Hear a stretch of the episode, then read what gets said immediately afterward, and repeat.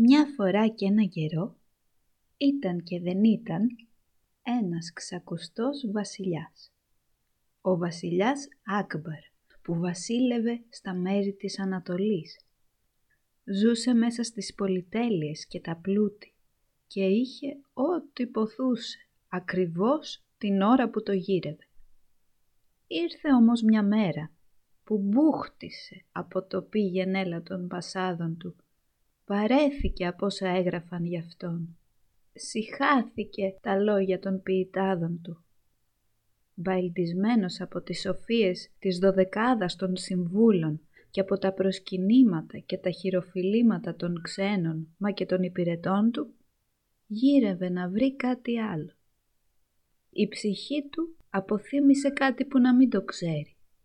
Κάτι νέο, για να διώξει μακριά τη βαρεμάρα της κάθε μέρας και τις σκοτούρες του.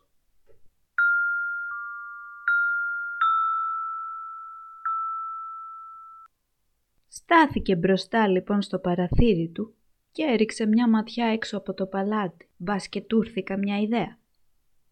Είδε το πλήθος του κόσμου που περπατούσε στο δρόμο και πήγαινε πέρα δόθες σαν φουσκωμένο ποτάμι και τότε αντίκρισε λίγο πιο πέρα τη γριά τσιγκάνα, την Ταμάρα, που την ήξερε ολάκερη η πολιτεία για τις ιστορίες που έλεγε μα και για τα χωρατά της και τα πειράγματα που έκανε στον κόσμο.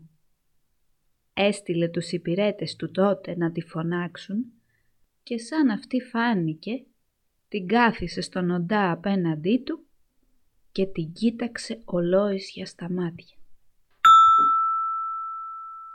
Θέλω να μου πεις κάτι που να είναι στα αλήθεια όμορφο, να έχει βαθιά τα πρέπει και τα μη, χωρίς να σε ανακατώνει όπως κάνουν οι δάσκαλοι. Να είναι σοφό και απλό, να σε μεθάει σαν το παλιό καλό κρασί, χωρίς όμως να σου θολώνει το μυαλό, να δίνει κουράγιο σε όσους υποφέρουν, να αρέσεις στους φτωχούς και τους πλούσιους, στους άντρες και τις γυναίκες, να μπορεί να ξετρελαίνει αυτούς που ξέρουν πολλά και αυτούς που δεν ξέρουν τίποτα. Κάτι που να το αγαπούν οι γέροντες που κουβαλάνε τη γνώση της ζωής, αλλά και τα μικρά παιδιά. Κάτι που για το χατήρι του θα ξεχνούν στο φούρνο το ψωμί, θα καίνε το φαΐ τους οι άνθρωποι στη φωτιά, θα χάνουν το μυαλό τους. Κάτι που θα λέει αλήθειες χωρίς να πληγώνουν αυτούς που τις ακούν και δίχως να βάζει σε κίνδυνο όσους τις ξεστομίζουν.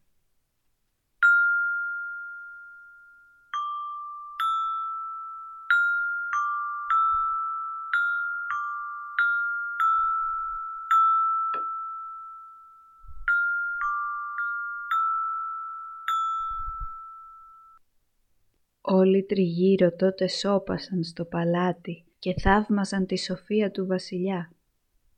Μα σκέφτηκαν πως ο βασιλιάς τους ζητάει στα αλήθεια κάτι που δεν υπάρχει, να τα έχει όλα τούτα μαζωμένα και με μιας ένα μονάχα πράγμα.